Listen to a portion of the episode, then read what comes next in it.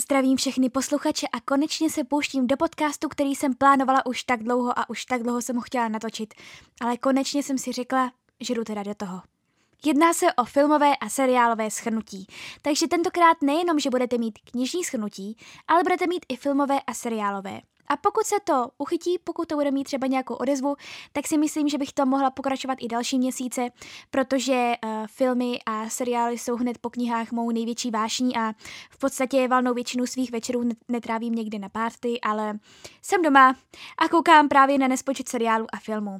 A miluji chodit do kina a prostě ráda bych se s vámi podělila o mou vášeň a říkám si, že když už toho schlédnu za ten měsíc tolik, tak bych se přece jenom mohla s někým i takhle poradit, mohla bych si s někým popovídat skrze podcast a třeba vám dát i nějakou inspiraci, protože mi přijde škoda si to nechávat jenom pro sebe nebo po případě to házet jenom na Instagram, kam uh, to tak jako částečně dávám, nedávám, protože na to dost často nemám čas, ale pokud byste se chtěli náhodou podívat, tak mám i Instagram, kromě Klářiny knihy mám Klára chodí do kina, kam dávám příležitostně recenze na filmy. Uh, každopádně jsem si řekla, že by bylo fajn vlastně i to, co jsem viděla za ten měsíc, schrnout za sebe v tomto schrnujícím podcastu a třeba to někomu z vás něco dá, třeba s někomu z vás doporučím nějaký film, třeba někdo půjde na nějaký film do kina, tím pádem, že jsem ho doporučila, prostě Jenom to chci ze sebe dostat a chci uh, si s vámi popovídat o mé obrovské vášní, které jsou právě seriály, teda filmy a nově i seriály, abych to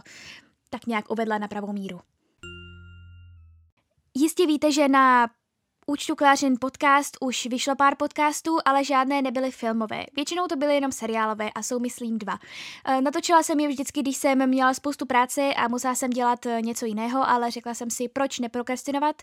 E, stejně jako prokrastinuji u seriálu, budu prokrastinovat u podcastu, který se věnuje seriálům. A vím, že měli docela úspěch, protože seriály hýbou dnešním světem, ale jednoduše jsem chci zařadit, i ty filmy, na které chodím do kina. Um, abych vám řekla tak nějak historii, jak jsem se dostala k tomu, že mám tak strašně ráda toto vizuální umění. Tak já jsem vlastně z filmarské rodiny, táta dělala zvukaře u filmu, máma dělala kostymérku u filmu, takže bylo jasné, že nějaké to předurčení k té lásce k filmu bude. E, nicméně tu největší lásku mě naučila moje kamarádka Káťa, kterou znáte třeba, kterou znáte z různých podcastů, třeba z Jeden den v New Yorku nebo uh, oblíbené knihy s Káťou. Tak Káťa je moje spolužečka ze střední, moje úžasná kamarádka, se kterou se stále vídáme a ta mi právě ukázala kouzlo, kouzlo filmu. Protože já jsem do té doby samozřejmě koukala na filmy, ale většinou to byly jenom takové ty odpočinkové romantické komedie, které člověku nic moc nedají a do druhého dne si z nich nic moc nepamatuje.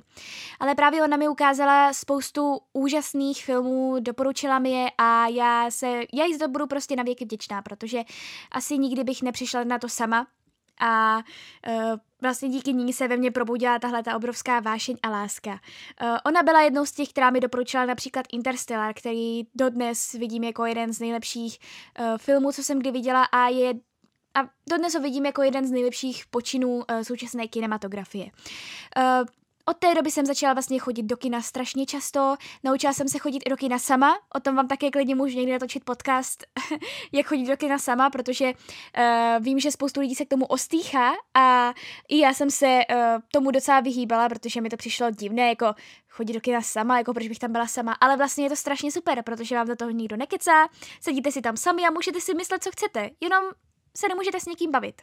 Samozřejmě, že nejlepší je jít v nějaké partě nebo alespoň ve dvojici, ale když už nemáte koho, tak proč si odmítat to, že půjdete na nějaký film, prostě na ní jděte a sami. A je to fajn, já jsem dokonce uh, byla i na filmu Zrodila se hvězda už asi hm, po sedmé a vlastně jsem byla v kině jediná, která nebyla ve dvojici. Všichni ostatní měli nějakou romantickou dvojici a já jsem tam seděla jako křen s popcornem, ale to nevadí. Nakonec mi to v konečném důsledku nevadilo, protože stejně šlo jenom o to sledovat ten film. Uh, takže o tom třeba také někdy natočím nějaký podcast, ale nevím, jestli bych se tam moc jako rozpovídala, nebo jestli by bylo o čem. Uh, každopádně uh, od té doby se teda, jsem teda začala chodit hodně do kina, kina a vlastně všechny jsem nutila na různé filmy, co se mi líbily a e, dost často jsme s mámou chodili do kina a teď jsem vlastně to, um, tu závislost na kině přinesla i na Aničku, kterou také znáte z různých podcastů. Uh, to je moje nejlepší kamarádka, kterou znáte ze strašně moc podcastů. Tu dost často zmiňuji. A právě uh, na tu jsem to přinesla a chodíme spolu dost často do kina, protože takhle, jako jasně, ten film si klidně můžete pustit doma, ale pro mě má kino strašně hezkou atmosféru. Ne, neskutečně ráda do něj chodím a je prostě rozdíl vidět nějaký úžasný film, jako třeba Joker, kterého budu tady zmiňovat, na obrovském plátně a vidět ho pak na počítači. Je to fajn, jasně, ale prostě pro mě vždycky bude vyhrávat to kino a doufám, že kina budou existovat ještě dlouho a že je nepře...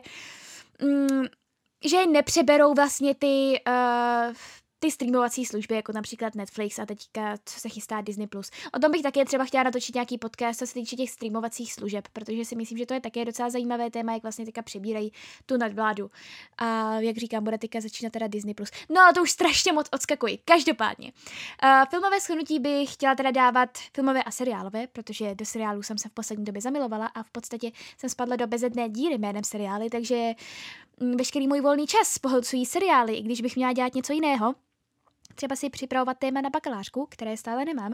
Ale dobře, pojďme uh, z tohoto um, depresivního tématu pryč a, a pojďme teda už konečně se dostat k tomu meritu tohoto podcastu a to je teda, že budu schrnovat každý měsíc, co jsem viděla, co mě zaujalo, co mě naopak nezaujalo a snad se najde alespoň nějaký posluchač, který uh, má stejnou obsesi jako já. Um, řekla jsem si, že by to bylo vždycky jednou za měsíc, ale jelikož jsem i v září viděla dva filmy, které bych tady chtěla zmínit, tak eh, tentokrát to bude za dva měsíce, ale budu se vždycky snažit, aby to bylo každý měsíc. Takže snad to dodržím, mm, nejsem to úplně nejlepší, jak víte, ale snad to bude fajn.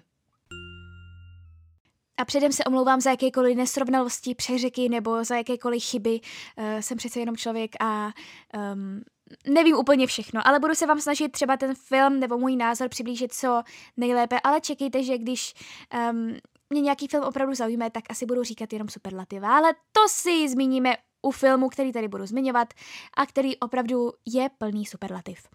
Ovšem první film, který bych vám chtěla představit, který bych vám chtěla zmínit, je to kapitola 2.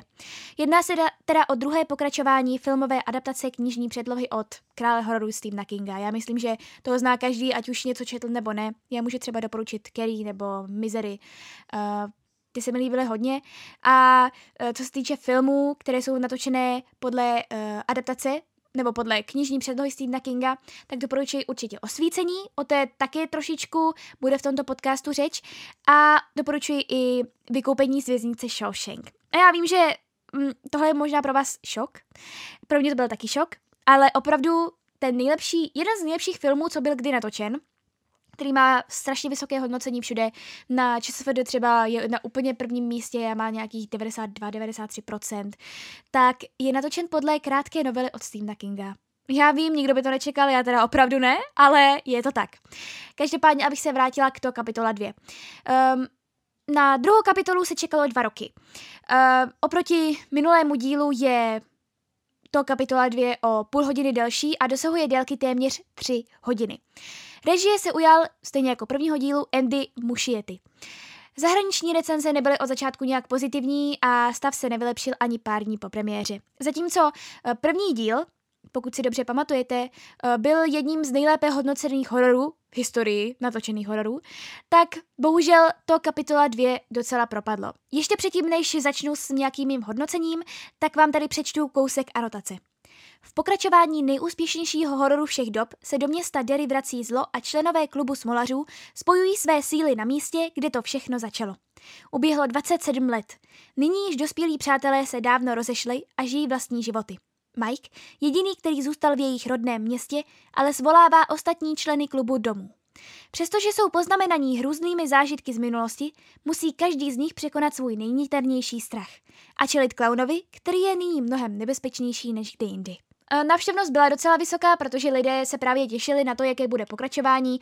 Ona samotná ta knížka nebo ta knižní předloha od Stephena Kinga má něco přes tisíc stránek a lidé chtěli vidět, když se ten ta první část relativně povedla, tak chtěli vidět i, jak se povede druhá část. Ale bohužel, jak říkám, ty recenze nebyly vůbec dobré a nezlepšilo se to ani po premiéře a ten film dávali nějakou chvíli, ale rozhodně to nebyl žádný úspěch. Uh, co se týče mě, tak já jsem se na druhou část velmi těšila. Já obecně horory vůbec nevyhledávám a když mám mít na něco do kina, tak určitě není na prvním místě horor.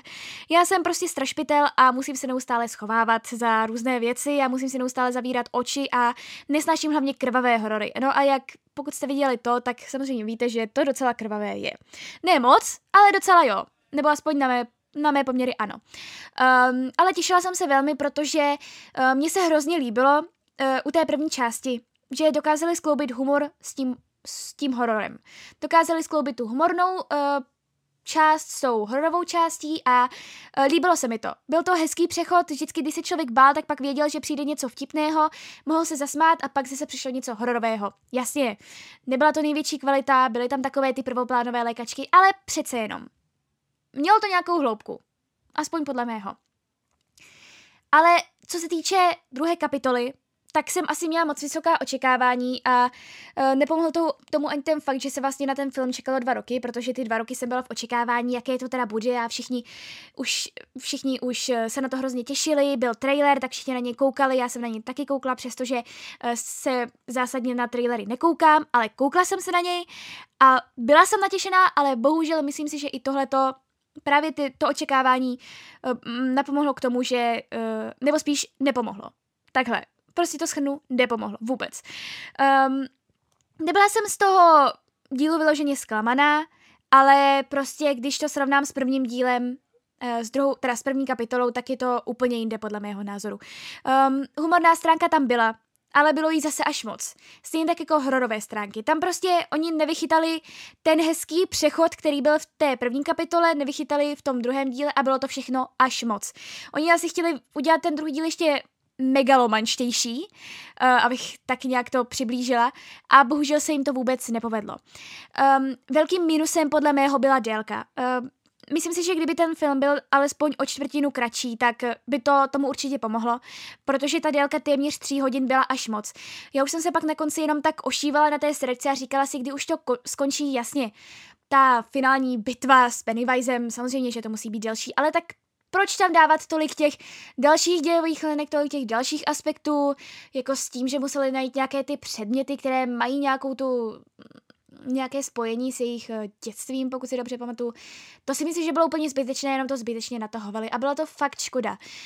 Um, vím, že ten film by se mi, a to, že já mám ráda filmy, které jsou dlouhé, mě fakt nevadí, třeba Vlk z Wall Street, jako tam, mm, to není úplně film samozřejmě pro, uh, pro mladé uh, vůbec, není to úplně slušný film, spíš vůbec, ale mě to bavilo. Bylo to super, i přesto, že to mělo tři hodiny, já jsem se neustále bavila a ten čas mi hrozně utíkal.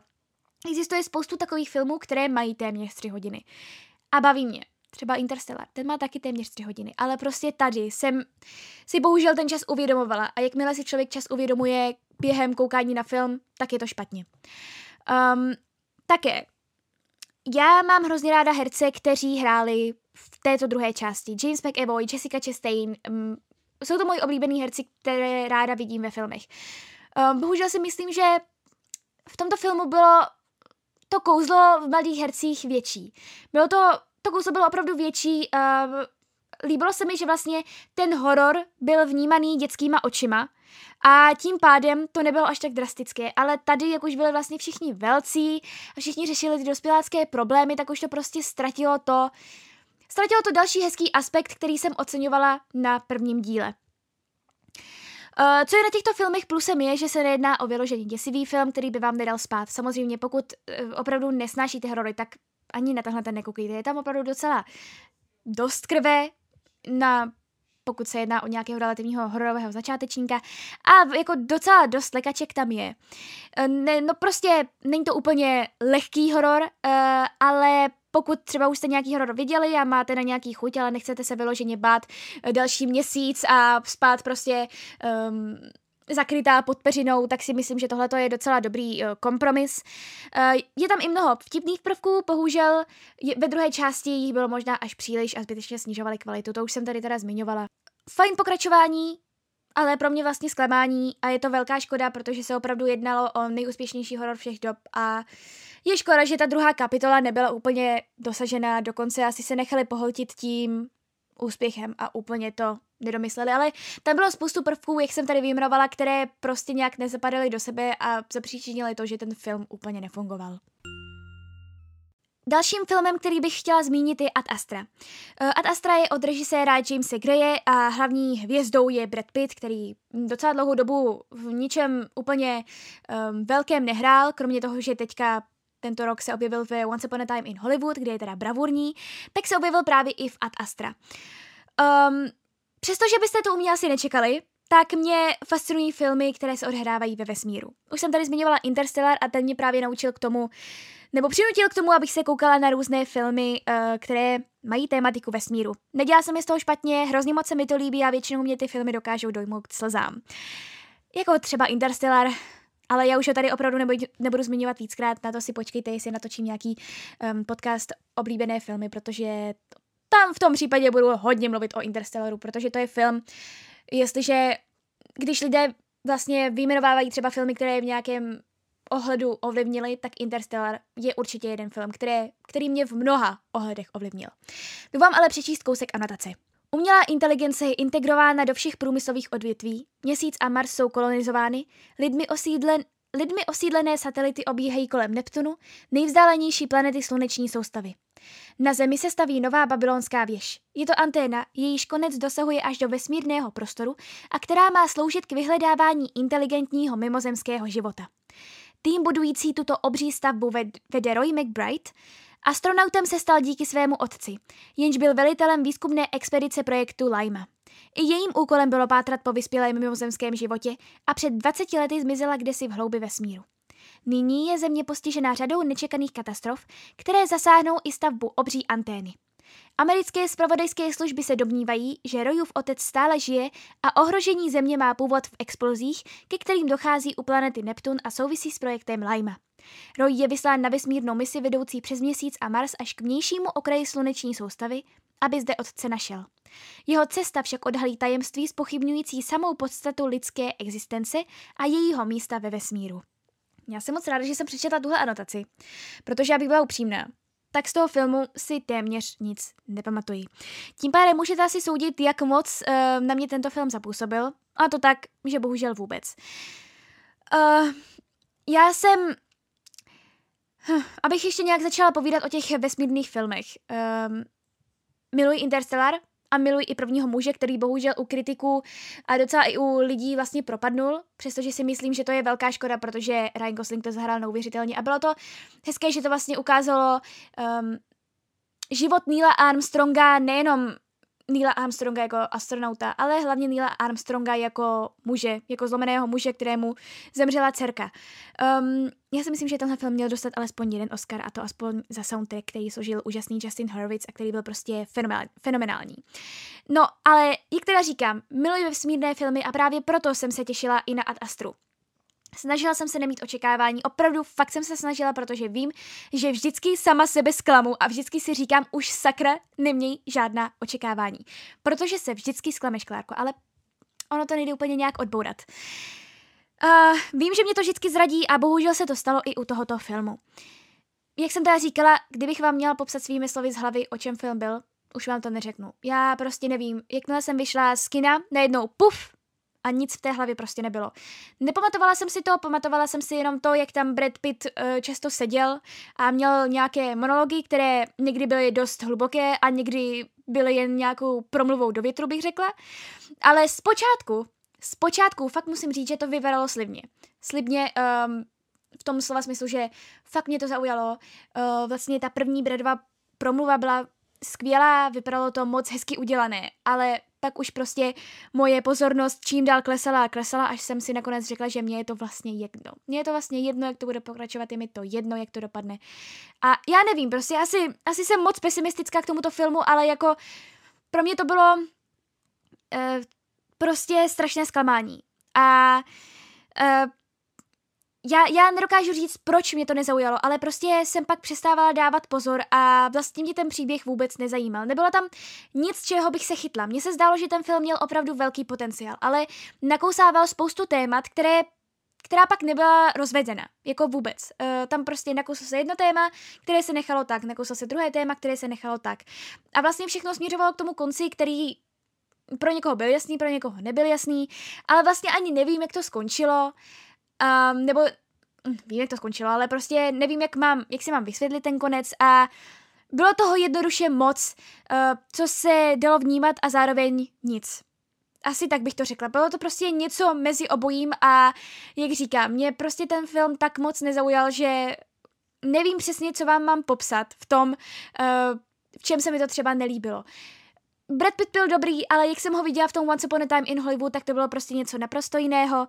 Um, ty monology, jak říkám, někdy dávaly smysl, někdy nedávaly smysl a vlastně to bylo všechno jen takové taková jako napodobenina na ostatní vesmírné filmy, bych řekla. Že oni dost i čerpali, si myslím, že z těch námětů těch jiných vesmírných filmů, ale bohužel se to moc nepovedlo. Paradoxem je, že kameru u filmu obstaral Hoyt van Hoytema, nebo von Hoytema, eh, který byl kameramanem i u Interstellaru. A ani tady jsem si nevšimla třeba té kamery, která by mě zaujala. Ani hudba mě nezaujala a prostě nebyl tam jediný aspekt, u kterého bych si řekla, že aspoň se toto stálo. Takže se moc omlouvám za tento...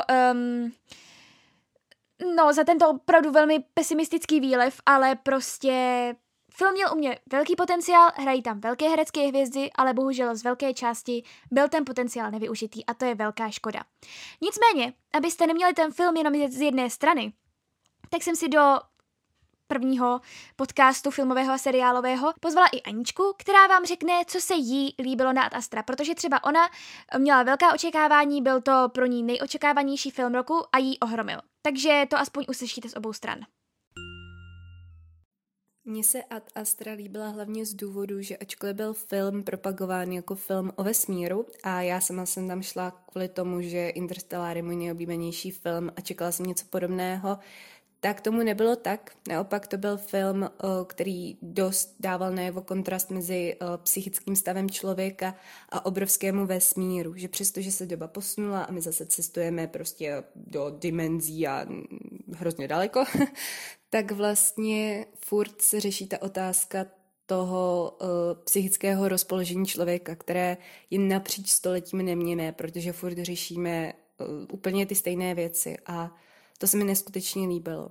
Musím říct, že Ad Astra není vyloženě film pro každého. Je hodně lirický, až takový pohádkový. Nemyslím jako optimisticky pohádkový, ale spíš máte pocit, že se celý děj tak nějak houpe na vlnách.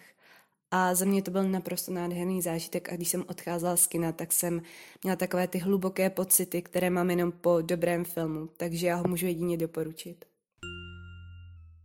A teď už se dostáváme ke třetímu filmu, který tady chci zmínit a u toho se zaseknu asi hodně dlouho a tím je Joker. Jokera jsem viděla teď v říjnu, kdy měl samozřejmě premiéru a měla jsem velká očekávání. Opravdu tohle, jestli Ad Astra byla pro Aničku nejočekávanější film roku, tak pro mě Joker. Ale o tom jsem třeba ještě tak před třemi měsíci vůbec nevěděla. Uh, já vám řeknu veškerou historii, jak jsem se k tomu filmu vlastně dostala, ale nejdřív vám řeknu asi něco trošku o filmu. Režii obstaral Todd Phillips a pojďme se rovnou zastavit u tohoto režiséra.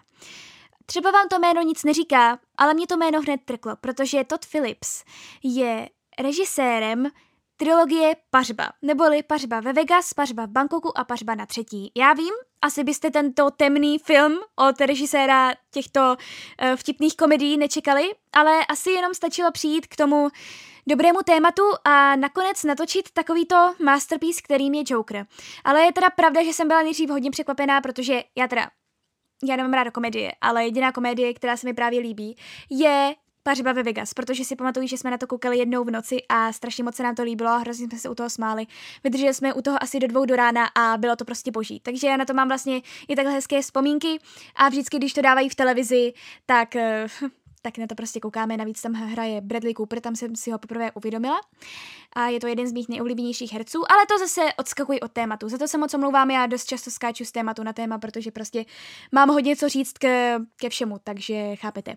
Každopádně nikdy bych nečekala, že tento režisér, který natočí tyto vtipné uh, komedie, a nutno říct, že ty komedie byly opravdu úspěšné, že to nebyly jenom nějaké propadáky, feel good uh, filmy, které za chvíli zapomene, člověk, ale že to opravdu byly úspěšné komedie, tak natočí tento temný a depresivní film, ale budíš mu to plusem, budíš mu to k dobrému, je jako fakt to zvládnou dobře, byl na to potřeba čas, ale zvládnou to skvěle. Um, musím teda nejdřív upozornit, že zde asi nebudu zcela objektivní, protože prostě a jednoduše uh, asi nebudu říkat úplně, co na tom filmu bylo špatně. A to z jednoho čistého důvodu, protože já jsem nic špatného na tom filmu nenašla. Ale to uslyšíte v průběhu mého dlouhého monologu, který tady bude k Jokerovi. Tak, takže pokud jste ještě neviděli Jokera, tak určitě třeba tuhle část přeskočte. A myslím si, že to bude nějaká trošku delší část. Já nebudu asi úplně říkat spoilery, nebudu tady říkat, eh, rozebírat vlastně um, příběh, ale možná zmíním nějaké věci, které se třeba odehrávají dál v tom filmu, takže upozorní, pokud jste neviděli Jokera, tak radši přepněte, abych vám neskazila ten úžasný zážitek z toho filmu, který jsem měla já. Um, o film jsem se předtím moc nezajímala. Věděla jsem, že vyjde, ale to bylo tak všechno. Vlastně i ten herec Joaquin Phoenix, něco mi to jméno říkalo, ale neviděla jsem s ním nic, kromě filmu Ona, Her, což je takový vlastně indie film, který byl ale nominovaný i na několik Oscarů. Um, Věděla jsem, že vyjde, ale jak říkám, nic mi to neříkalo, protože já nejsem úplně uh, komiksový fanoušek a když už tak spíš Marvelu než DC filmů. A věděla jsem, že DC filmy většinou dopadají dost špatně. Um, jednou v létě u nás byl ale Psejkry přítel, který říkal, jestli už jsem viděla finální trailer na Jokera. A já jsem říkala, že ne, že mě to za stolik nezajímá a že zásadně nekoukám na trailery. Ale tady jsem udělala druhou výjimku, protože to právě pustil Agin přítel na televizi, dokoukala jsem ten dvou a půl minutový trailer a koukala jsem, ohromená, a říkala jsem, páni, tak teď si mě fakt přesvědčil, teď se na ten film fakt těším. A od té doby jsem se na ten film těšila, měla jsem vysoká očekávání, přestože jsem si zase říkala, že bych neměla mít, ale měla jsem a ten trailer jsem si pouštěla třeba 20krát, protože u dobrého filmu poznáte, že je dobrý i tím, že má dobrý trailer, protože trailer je dost mm, dost důležitý právě v, poté v propagaci toho filmu samozřejmě, protože jestliže je špatný trailer, tak lidé nebudou chtít ani na ten samotný film. A to jsem si vyzkoušela už tolikrát, protože už na tom traileru samotném, vidět, samotném je vidět, jak moc ten film bude kvalitní nebo ne. Stačí se podívat na nějaké naše české filmy, které ty trailery mají většinou opravdu špatné. Ne všechny, ale velná většina z nich bohužel ano. Uh, nicméně tady ten trailer byl udělaný, a vlastně oba dva trailery, jak ten finální, tak ten první, byly udělané tak strašně dobře. Vlastně nic neprozradili. Ale nalákali toho člověka takovým způsobem, že vždycky ten člověk prostě, já jsem si i třeba pročítala pak komentáře, když jsem viděla ten film samotný, musela jsem se znovu kouknout na ten trailer, nedalo mi to. A spoustu lidí tam psalo na YouTube, že chápete to, já jsem viděl ten film, ale stejně se vracím zpátky sem k tomu traileru, abych se mohl podívat na tenhle masterpiece. A já si myslím, že kdyby se předávali Oscary za trailery, tak si, tak tento to vyhraje v každé kategorii. To prostě, to je jasné. Takže se podívejte, když jste třeba neviděli ten film, alespoň na ten trailer ale pak samozřejmě zajděte na ten film, protože ten mě fakt přesvědčil k tomu, abych se na tenhle film těšila. Druhým aspektem, který mě přesvědčil, je ten fakt, že na festivalu v Benátkách, kde byl Joker uveden, uh, vyhrál, uh, vyhrál hlavní cenu, což se nestává žánrovkám a už vůbec ne komiksovým filmům.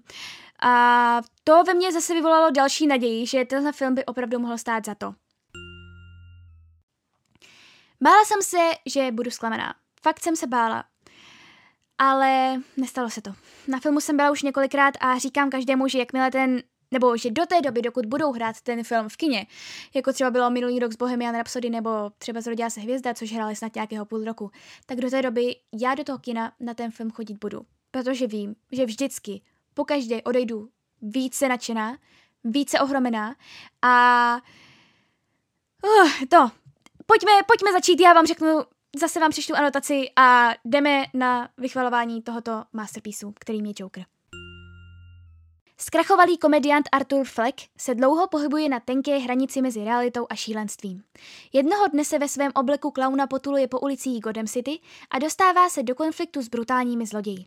Pomalu se roztáčí spirála událostí dosahující hrozivých rozměrů. Všemi opuštěný Fleck se začne čím dál více propadat do hlubin šílenství a postupně se mění v ikonu zločinu, kterou svět brzy bude znát pod jménem Joker. Tohle se jednoduše musí vidět na vlastní oči. Uh, první věc, které třeba můžete být vyděšení, je to, že je to komiksový film. Nebo neúplně vyděšení, ale může to některé lidi odrazovat, pokud nemáte rádi komiksové filmy, pokud třeba neznáte Jokera, neznáte DC, neznáte Marvel. Hele, já taky neznám ty komiksy. Já všechno vím jenom, co se týče okolí, uh, co mi třeba někdo řekne, ale jestliže se v Marvelu vyznám, málo, vyznám málo, tak v DC se nevyznám vlastně vůbec. Já jenom vím, kdo je Joker a vím, kdo je Batman, ale to je tak všechno, neznám vůbec jejich historii, neznám nic. Ale garantuji vám, to je první věc, kterou tady musím zmínit. Tohle není žádný komiksový film. Komiksový film je to jedině tím způsobem, že je tam zmíněný Bruce Wayne, což je vlastně Batman, a tím, že je tam ten Joker, což je postava od DC. Ale to je všechno. Jinak ten film je naprosto úžasné, temné drama o naprostém rozkladu člověka, kterého společnost přehlíží. A když si ho konečně nějakým způsobem všimne, tak začne bláznit a začne dělat to, kvůli čemu si ho ta společnost všimla. A tím pádem se zrodí z toho zoufalce, dalo by se říct, z toho uh, muže, který žije sám jenom se svojí vlastní mámou v apartmánu v děsivém a brutálním Gotham City, se z ní stane najednou někdo. A bohužel se tím nechá naprosto pohltit a uh, původní Arthur Fleck v něm postupně umírá a zrodí se v něm vlastně největší zápora DC komiksu a to právě Joker. Um, pojďme si postupně rozebrat různé filmové aspekty, abych tady pf, nemluvila jen tak do větru neustále o tom, jak moc se mi líbil vlastně celý základ toho filmu. Um, herecké výkony. Jak jsem říkala, Joaquina Phoenixe jsem znala, ale nebyl nějakým mým favoritem, znala jsem jenom jeho jméno a viděla jsem s ním opravdu snad jenom ten jediný film, a to ona. Crowley byl přemlouván čtyři měsíce, už předtím odmítal hrát v komiksových filmech, uh, ale nakonec byl přesvědčen, on se dokonce musel ptát i svojí vlastní mámy, jestli ten film má vzít, ale nakonec byl přesvědčen a ještě, že tak, protože si nedokážu představit nikoho jiného, kdo by tu roli zahrál tak výborně, jako právě Joaquin Phoenix. Um, také Udělal spoustu obětí pro tento film, například, že zubnul asi o 23 kilo. Původně chtěl pro roli teda přibrat, ale to se nelíbilo režisérovi, takže ten řekl, že prostě má vypadat jako zhýralý, zoufalý muž, eh, který je vlastně úplně na dně a nemá vlastně téměř peníze, takže se rozhodne prostě téměř nejíst a dávat nějaké jídlo alespoň mámě, aby měla ona co do pusy, eh, zatímco on bude strádat. Um, a když jsem s ním pak sledovala nějaké rozhovory, tak tvrdí, tvrdil, že si nejdřív nemyslel, že by se jednalo o životní roli. A možná si to ani teď nemyslí, ale když vidí vlastně ten ohlas těch lidí, tak možná, že to nakonec i je jeho životní role, ale on k tomu nikdy tak nepřistupoval. Nicméně třeba ten jeho smích, ten se také musel naučit a věřte mi, že hm, smích jako takhle uměle vyvolaný, který tam on měl, to muselo být neskutečně těžké. Naučit se to, pak to provozovat ten smích prostě v tom filmu neuvěřitelně těžké. Uh, každopádně, jeho herecký výkon je to, co ten film zvedá ještě na úplně, ale úplně jinou metu. Vemte si třeba ten typický Jokerovský tanec, který vidíte v, ve filmu. Tak ten třeba také vymyslel on sám. Uh, tady, když zmíníme jednu moji oblíbenou scénu, moji asi nejoblíbenější společně se scénou na schodech, kde tancuje, tak je to právě scéna na záchodcích po jednom incidentu, co se stane. Běží na záchodky a tam najednou se spustí ta nádherná hudba, o které se také tady budu zmiňovat. Spustí se tam ta nádherná hudba a on do ní začne tancovat. A je to vlastně strašně krásně vizuálně udělaná scéna a zároveň strašně uh, smutná scéna, protože vidíme, jak právě ten původní Arthur Fleck umírá a rodí se v něm ten záporák Joker. Eh, původně ta scéna měla vypadat úplně jinak. Byla napsaná ve scénáři tak, že uh, prostě bude spitovat nad tím, co udělal ten Arthur Fleck a bude se snažit schovat zbraň. Ale Joaquinovi a vlastně režisérovi Todovi Philipsovi to přišlo nereálné. Nemysleli si, že by bylo tohleto to, co by Arthur normálně udělal. Proč by se o to staral? No a tak mu režisér říká Joaquinovi, že uh, má tady kousek hudby, které, kterou napsala Hildur, Hildur Gudnadottir, což je islandská skladatelka, jak říkám, budu se o ní ještě zmiňovat. Má tady kousek té hudby, pojď, pojďme něco vymyslet. No a Joaquín do ní začal tancovat. Byl na záchodě opravdu jenom on, kameraman a um, režisér a celý, celý štáb celých snad 200-300 lidí stálo venku před těmi záchodky. A oni tam mezi tím přicházeli na to, že tohle je přesně ta scéna, která se do toho filmu bude hodit. Ten jeho charakteristický tanec, který je strašně zvláštní a přitom strašně sedí k té samotné postavě a k přerodu té postavy. postavy.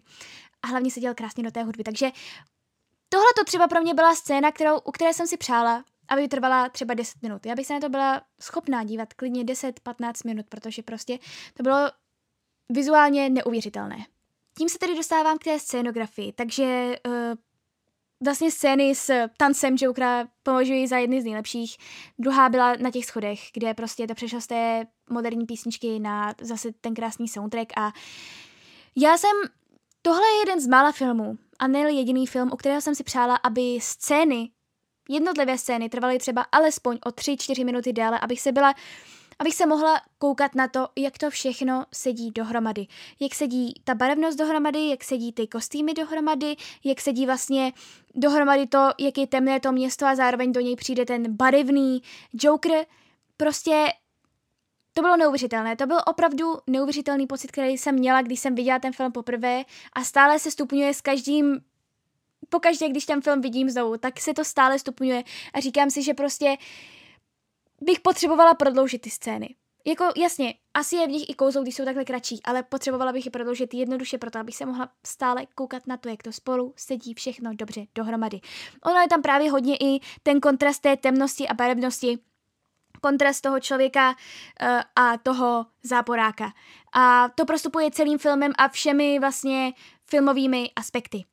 Dostáváme se teda k hudbě, tak eh, hudbu složila islandská skladatelka Hildur Gudnadottir a islandští skladatelé musím říct, že jsou fakt dobří. Já nevím, čím to je, ale prostě tu hudbu skládají fakt dobrou. Jedním z, ze skvělých islandských skladatelů byl například i Johan Johansson, který bohužel, myslím si, že minulý rok spáchal sebevraždu.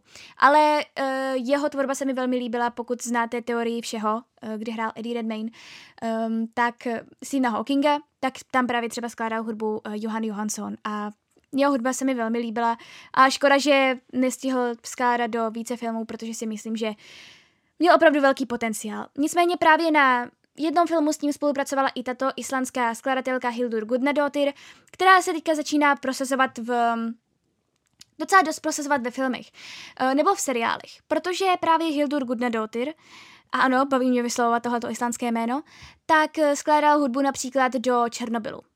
A pokud se vám líbila hudba v Černobylu, tak si myslím, že se vám bude líbit i v Jokerovi. Um, tady zmíním myšlenku, kterou měla Anička.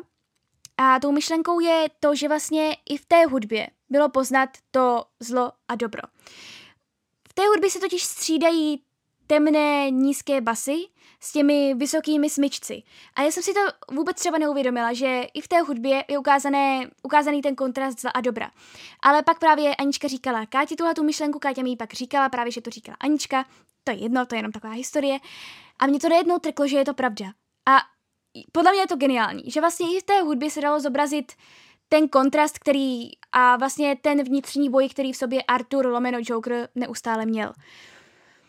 Eh, z té hudby jsem měla už hned vlastně při první scéně husí kůži. Já jsem dost vysazená na, eh, na filmové soundtracky. Pokud mě sledujete déle, tak víte, že vlastně jsem měla i nějaká videa jako filmové soundtracky a dost často poslouchám filmové soundtracky. Takže filmová hudba je pro mě velkým... Um, je to aspekt, kterého si ve filmu všímám snad hned po hereckých výkonech a třeba kameře. Uh, protože prostě pro mě má velký význam. Uh, No a jes, jestliže mě hudba upoutá hned u první scény, tak to znamená, že bude fakt dobrá. A že fakt dobrá byla. No abych to všechno tady schrnula, tak je to Joker je ukázka poctivé, kvalitní filmařiny, která už se dnes bohužel nevidí. Film nepotřeboval žádné vizuální efekty a obrovské bitvy. Stačil obraz jednoho jediného člověka a lidi šílí. Samozřejmě, že s tímto filmem je spojena i kontroverze, jak už to tak bývá. Američané tvrdí, že je ve filmu až příliš realisticky zobrazený rozklad a změna člověka a spoustu potenciálních kriminálníků by si, jejich, by si jeho činy mohli tímto ospravedlňovat. Nebo teda jejich činy si mohli tímto filmem ospravedlňovat. Uh, přemýšlí, že film stáhnou. Já teda doufám, že se to nestane, samozřejmě víme, jak to v, um, jaké to v Americe je, že bohužel se tam stávají takovéto případy.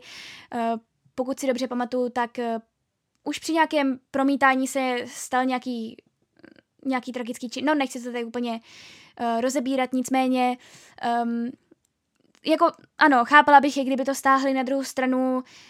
Uh, v jakých filmech se takhle to zlo neukazuje? Ve spoustě filmech je zlo ukázané ještě horším způsobem, si myslím, než právě tady v Jokerovi, ale jelikož Joker má takhle velký úspěch, tak se právě bojí, že eh, by to mohlo právě inspirovat nějaké potenciální, teda nějaké potenciální kriminálníky. Takže s tím je právě spojená tahle ta kontroverze. Uh, vyložte si to, jak chcete, já sama, já sama také nemám názor, ale um, uvidí se prostě, uvidí. Myslím si, že to nakonec nestáhnou, ale kdyby ano, tak zároveň je chápu a zároveň si myslím, že je to škoda. Ale stejně už do této doby to vidělo dost lidí, takže on dokonce, tento film právě včera vyšlo, že je nejvýdělečnějším filmem, který není pro děti, který je opravdu R-rated, což znamená jako pro dospělé všech dob. Přeskočil i Deadpoola a já, já tomu nemůžu nic jiného než tleskat, protože je to opravdu, opravdu si to zaslouží. Tímto filmem vlastně také vznikla nezávislá odnož DC filmů, jestli se to tak dá nazvat, která se bude zabývat jednotlivými postavami tímto způsobem. To znamená jeden film, kde se vysvětlí nějaká uh, historie toho člověka, nebo který se bude zabývat tím jedním uh, hrdinou DC a to bude všechno. Další v pořadí je Batman. A Batmana uh, stvární Robert Pattinson. Já si myslím, že to bude fajn. Já mě jako Robert Pattinson nevadí, takže si myslím, že by se této role, pokud se jí zhostí dobře, tak budu fakt ráda. No a jak to zakončit? Kdyby konečně komiksový film vyhrál Oscara, bylo by to parádní. Tenhle film si to totiž rozhodně zaslouží. Tak myslím si, že filmů už bylo dost. Pojďme se podívat na seriály. Možná, že spousta z vás čekalo jenom na tuhle tu část, protože, jak říkám, seriály hýbou dnešní společností a často jsou prosazovanější a oblíbenější než filmy. Ale moc vás prosím, nezademřete ani na ty filmy a choďte do kina, protože to stojí za to, protože i v dnešní době se vyrábí, ano, spousta nekvalitních filmů, ale pak se mezi nimi právě objeví takové poklady, jako například Joker. A to pak stojí za to vidět v kině. Ale jak jsem říkala, propadla jsem kouzlo seriálů taky a chtěla bych vám tedy doporučit dva seriály, které jsem za tyto dva měsíce viděla. A prvním je Fleabag, neboli Potvora. Tento seriál už je trošku starší, nebo teda alespoň první série. Eh, ta vyšla v roce 2016, druhá série vyšla někdy nedávno. Obě dvě série jsem zkoukla za dva dny, protože každá má 6 dílů po maximálně 25 minutách, takže to byla vlastně chvilka. Eh, je to autorský projekt herečky, stand-up komičky a scénáristky Phoebe Waller-Bridge. Seriálu předcházelo divadelní představení a já vám teď zase řeknu kousek anotace. Hrdinkou seriálu, který britský Guardian charakterizoval jako syrovější Mirandu pro dospělé, je bezejmená sotva 30-letá majitelka krachující stylové kavárny v centru Londýna, potýkající se s komplikovanými osobními i rodinnými vztahy, jež neváhá často přímo do kamery břitce komentovat. S postupujícím časem však její cynický nadhled a zdárnevá suverenita získávají první trhliny a komedii se stále častěji láme do překvapivě neléhavého dramatu. Tento film, nebo teda film, seriál, uh, možná, že jste o něm slyšeli, alespoň díky médiím, protože tento seriál vyhrál teď strašně moc cen Emmy a vlastně najednou všichni přišli na to, že tento seriál existuje. Včetně mě, musím se přiznat, nevěděla jsem o něm. Ale je to velká škoda, protože tenhle seriál je opravdu vtipný a zároveň dramatický.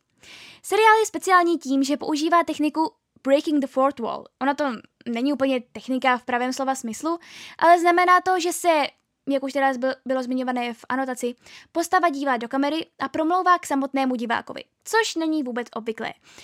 Vidět jste to mohli například jenom v seriálu House of Cards neboli Doom Scarlet, anebo pokud se nabletu i ve filmu Wilkes z Wall Street. Mě osobně tento přístup velmi baví, protože uh, si pak připadám, že jsem opravdu součástí příběhu a že jsem nějakou postavou v příběhu, které hlavní herečka vypráví ty její příhody nebo komentuje to, co se kolem ní zrovna děje. Nelekněte se hned na začátku, je jasné, že tématem, které se v seriálu neustále řeší, je sexuální život. Ale především je to chytrá komedie, což už se tak často nevidí, která s každým dílem přechází do dramedie. To znamená komedie z prvky drama. Ono vlastně ze začátku je to vtipné, ale pak už začínáte přicházet na to, eh, co vlastně stálo za eh, postavou té hlavní představitelky, co se jí vlastně stalo a tak dále.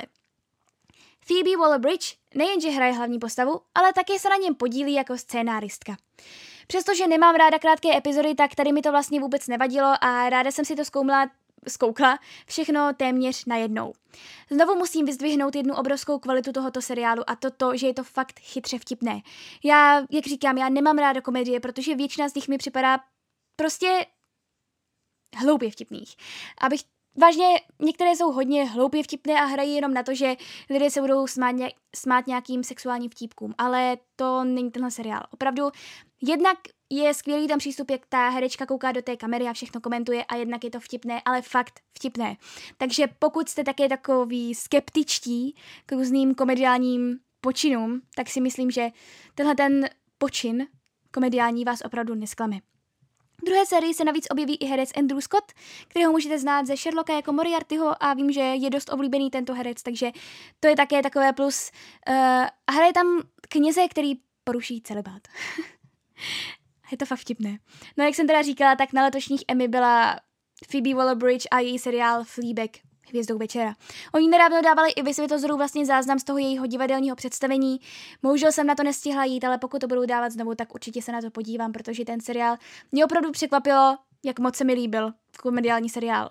Takže pokud máte třeba stejný názor na filmy a seriály jako já, a, nebo stejný vkus na ně, tak si myslím, že i tento seriál byste tam měli zařadit. A druhým seriálem, který tady chci zmínit, je The Politician. O něm jste taky už možná docela slyšeli, protože režisérem je uh, samozvaný nebo ne úplně samozvaný, ale prostě ho tak nazývají, král seriálu Ryan Murphy. Na seriálu vlastně spolupracovali stejní tvůrci jako na seriálu Glee, takže bylo jasné, že se na tento seriál musím podívat, ať, ať už bude jakékoliv. A dalším důvodem, proč jsem se na ten seriál velmi těšila, je hlavní postava, kterou hraje Ben Platt. A pokud sledujete nějaké mé um, sociální sítě, tak víte, že na Benu Plettovi jsem teď opravdu velmi závislá. Jak jsem viděla to Dear Evan Hansen, kde vlastně původně Ev, uh, Evna Hensna hrál právě Ben Platt, díky tomu se stal i tak velmi populární a vydal i svůj vlastní CDčko a právě hraje teďka v tom seriálu a hrál i v Vladíme, pokud se viděl někdo tento film a prostě ho miluji. miluji jeho hlas, miluji všechno, takže bylo jasné, že se na tento seriál musím podívat. No, pojďme si teda přečíst anotaci. Peyton vždycky věděl, že se stane prezidentem. Nejprve ale musí překonat to nejzrádnější politické období ze všech. Střední školu. A to je vlastně všechno, co se v anotaci píše. Na seriál jsem se hodně těšila, ale zpočátku jsem byla lehce zklamená. Nebylo to úplně to, co jsem od seriálu očekávala. Naštěstí se to díl o dílu zlepšovalo, ale průměr hodně zvedal vynikající Ben Platt. Prostě já jsem na ně opravdu závislá a cokoliv budu dělat, tak to se mi bude líbit. Um, bohužel, někdy to bylo místy zbytečně předramatizované a uh, štve mě, jasně, je to asi jenom, um, že to prostě jenom tak špatně sešlo, ale v seriálech se teďka neustále opakuje motiv nemoci, která se jmenuje Munchausen, nebo Munchausen by proxy. Zmiňovalo se to jak v seriálu The Act, tak se to zmiňovalo v ostrých předmětech a teď se to zmiňuje i tady. To je vlastně to, jak um, někdo trápí někoho dalšího, nebo potřebuje se starat o někoho dalšího a vlastně ho tím jakoby trápí, že mu dělá špatně, uh, aby té osobě bylo špatně, aby se o ní mohl starat. No prostě já vím, že o tom asi už stejně víte, takže uh, a přitom té osobě vlastně nic není ale on dělá to, aby té osobě bylo špatně a aby se o ní prostě staral. No, chápete, prostě já vím, že o této nemoci se dost často mluvilo právě i díky těmto seriálům. No a ten motiv je i v tomto seriálu a mě už to bohužel vadilo, protože se mi zdá, že je to v každém druhém seriálu, ano. Ta nemoc je nesmírně zajímavá, no také zároveň příšerná, ale už je to prostě moc a jak říkám, byla to škoda, no, že se tam opakoval tenhle ten motiv, chápu a sešlo se to prostě špatně, ale nevím, no, to, to mi na tom trošičku vadilo. Navíc, mé celoživotní drama. Středoškoláci v těchto středoškolských seriálech prostě nevypadají jako středoškoláci, ale vypadají jako 30 letí. A já jsem se vždycky říkala, jo, to bude fajn, až budu na střední, budu vypadat jako Vanessa uh, z High School Musical, nebo teda Gabriela, hrála i Vanessa Hudgens, budu vypadat jako ona. Ne, na střední jsem vypadala jako 12-leté dítě, asi tak. A i tady samozřejmě, jelikož to už hrají lidé, kterým je přes 20, klidně přes 25, tak prostě vypadají staře na ty středoškoláky. Ale dobře, to je pouze mé celoživotní drama a trauma, tak jsem se s ním chtěla jenom, chtěla jsem se jenom podělit o toto drama.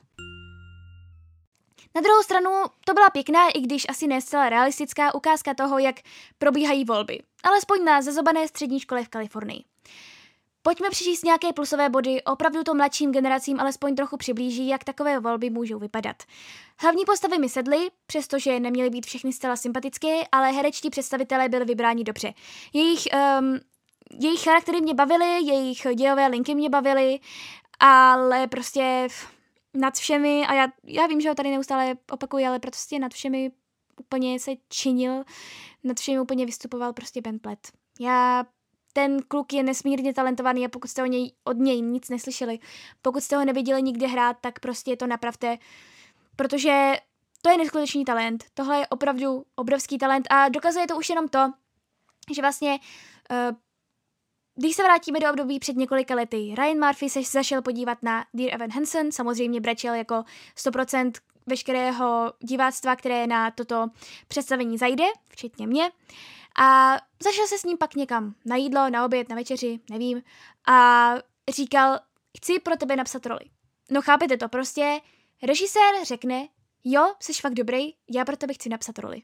Takže napsal pro něj prostě roli, vytvořil tenhle seriál, ale on to dělal schválně, uh, on totiž chtěl i, aby si Ben Platt zkusil zahrát něco, něco vlastně diametrálně odlišného.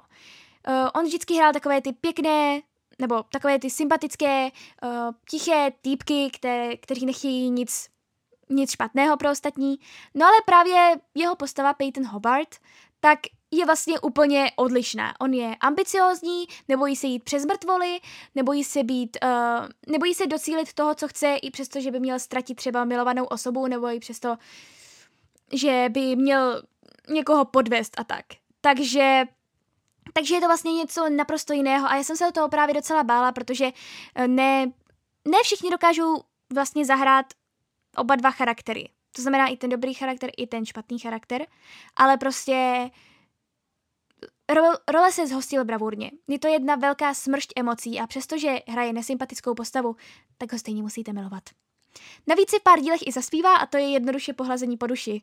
Uh, už vyšel i oficiální soundtrack a já ho poslouchám neustále dokola, protože prostě by byla škoda nevyužít jeho krásného hlasu samozřejmě. A jak jsem teda zmiňovala, hodně zvedal seriál, který bych jinak zařadila k průměru. Líbilo se mi to, mělo to otevřený konec, takže si myslím, že pokud bude mít seriál úspěch a pokud se rozhodnou pro druhou sérii, tak určitě bude.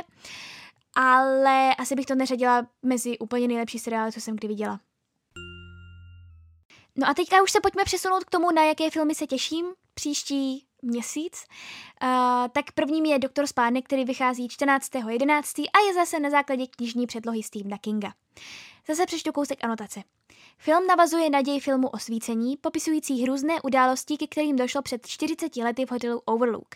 Nyní dospělý Dan Torrance, kterého hraje můj milovaný Ewan McGregor, se usilovně snaží vyrovnat se svým hrůznými zážitky z hotelu a najít klid v duši. Vše se ale změní ve chvíli, kdy se setká s Abrou, odvážnou mladou dívkou obdařenou mimořádnými mimoslo, mimosmyslovými schopnostmi, označovanými jako osvícení. Abra instinktivně vycítí, že Dan má stejné tajuplné nadání jako ona a obrátí se na něj se zoufalou prozbou o pomoc. Nelítostná bytost Rose a její následovníci totiž čerpají energii z osvícení dalších nevinných dětí a pro dosažení své nesmrtelnosti jsou rozhodnuti udělat cokoliv. Tato nesourodá dvojice spojí své síly a pustí se s Rose do nemilosrdného boje na život a na smrt. Jak jsem teda říkala, hlavní roli obstrává můj milovaný oblíbenec Ewan McGregor, kterého miluji především díky Moulin Rouge, ale víme, jak to dopadá, víme, jak to dopadá z horory od Kinga. Ne vždycky se povedou, ne vždycky se povedou, a fakt doufám, že tenhle se aspoň trošku povede, protože osvícení také řadí mezi uh, mé oblíbené hororové filmy, přestože vlastně hororový vůbec není. Ale osvícení se mi velmi líbilo od Kubrika. A pokud jste neviděli, tak se koukněte, ale bacha, jako docela děsivé to je, takže prostě není to pro nehororové, pro hororové nenačence, řekla bych. Pro ně to fakt není. Ale Jinak si myslím, že osvícení je základem, který by měl každý člověk vidět. A mně se to teda velmi líbilo, takže doufám, že tohle to nepokazí. Ale trošku se bojím, že ano. Uh, dalším filmem je film, který se jmenuje u nás Le Mans uh, z 66, a nebo také Ford versus Ferrari. Uh, jak jsem tady zmiňovala mou fascinaci filmy, které se odehrávají ve vesmíru, tak znáte film Rivalové? Film o dvou závodnících Formule 1 s překrásným soundtrackem od Hanse Cimra. Ano, tak se mi líbí i závodní filmy. Přišla jsem na to, fakt to tak je, prostě vesmír a závodní filmy. To je jaksi moje, nechápu. E, na tento film se těším nejenom díky tématu, o kterém vlastně téměř nic nevím, za chvíli přečtu zase anotaci, ale hlavně díky hereckému obsazení. Matt Damon a Christian Bale spolu v jednom filmu prostě nemůžou snad znamenat nic špatného. Nemůžou a pokud budou znamenat, tak už fakt nevěřím v nic. Ale jdu vám přečíst kousek anotace. V roce 1959 je Carol Shelby na absolutním vrcholu vyhrál nejtěžší motoristický závod na světě 24 hodin Le Mans. Po, největší, po největším triumfu tohoto neohroženého Texasana přijde drtivá rána. Lékaři odhalí Lékaři odhalená srdeční vada mu znemožní pokračovat v závodění. Shelby se Shelby tak začíná novou kariéru jako velmi vynalézavý konstruktér. Spolupracuje s týmem, do nějž patří i vynikající zkušební jezdec a britský šampion Ken Miles.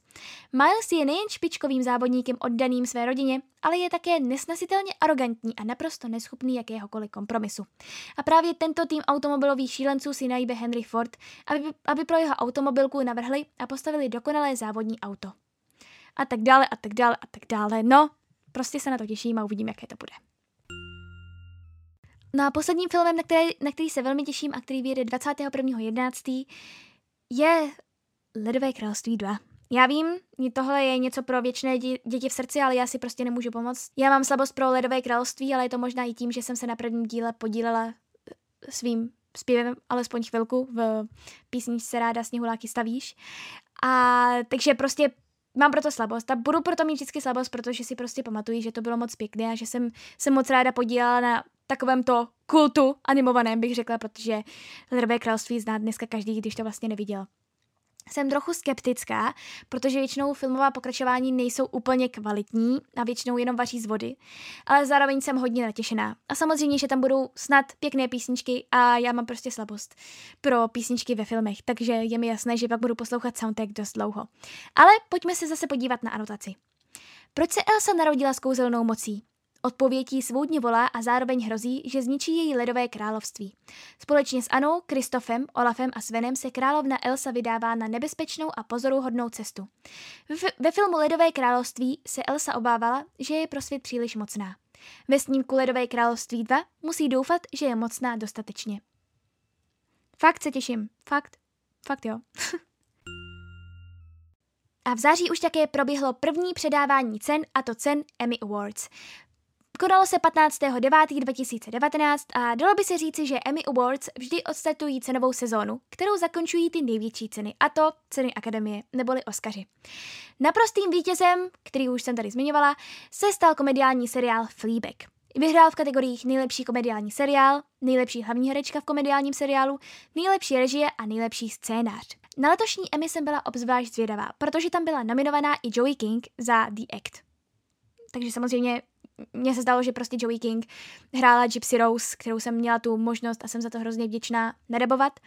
Tak jsem byla zvědavá, jestli dají um, i takhle mladé herečce Emmy. Bohužel nakonec nominaci neproměnila, ale i tak jsem byla ráda, že byla alespoň nominovaná, protože si myslím, že tu roli zahrála opravdu fenomenálně. A když už nic, tak za The Act vyhrála alespoň Patricia Arquette, která hrála, hrála vlastně její mámu. Didi Rose Blanch, Blanchardovou, pardon. Další ceny šly Game of Thrones, detektivnímu seriálu Další ceny šly Game of Thrones, detektivnímu seriálu Killing Eve nebo seriálu Ozark, který je rovněž detektivní a v Americe je dost populární. Za limitovanou minisérii dostal cenu Černobyl a za nejlepší televizní film zase interaktivní díl Black Mirror Bandersnatch. A obě dvě věci hodně doporučuji. Černobyl asi samozřejmě o mnoho víc, ale i ten interaktivní díl Bandersnatch, přestože nedosahoval takových kvalit jako normální Black Mirror, tak si myslím, že je fajn, eh, že že se něco takového udělalo. Prostě mě to hrozně bavilo, ta interaktivita a myslím si, že by tohle měli zakomponovat i do dalších dílů. Takže to bylo jenom krátké schrnutí Emmy Awards a posledním, uh, poslední částí vlastně tohoto filmového a seriálového podcastu bude vždycky Zase zapojím někoho z vás, tentokrát asi jenom jednoho, protože vím, že se vždycky hrozně rozkecám u všeho. Ale uh, v každém díle mi uh, člověk, kterého oslovím, natočí nahrávku, kde bude povídat chvíli o filmu, který ho nejvíce ovlivnil, oslovil, cokoliv. No a já jsem si do prvního dílu nemohla pozvat nikoho jiného než zase Aničku, která už tady byla hodně zmiňovaná, už tady i mluvila, ale pojďme si poslechnout i film, který jí nejvíce ovlivnil. Když mě Klárka žádala, abych jí namluvila do podcastu o filmu, který mě nejvíc ovlivnil, už dopředu moc dobře věděla, o čem budu mluvit.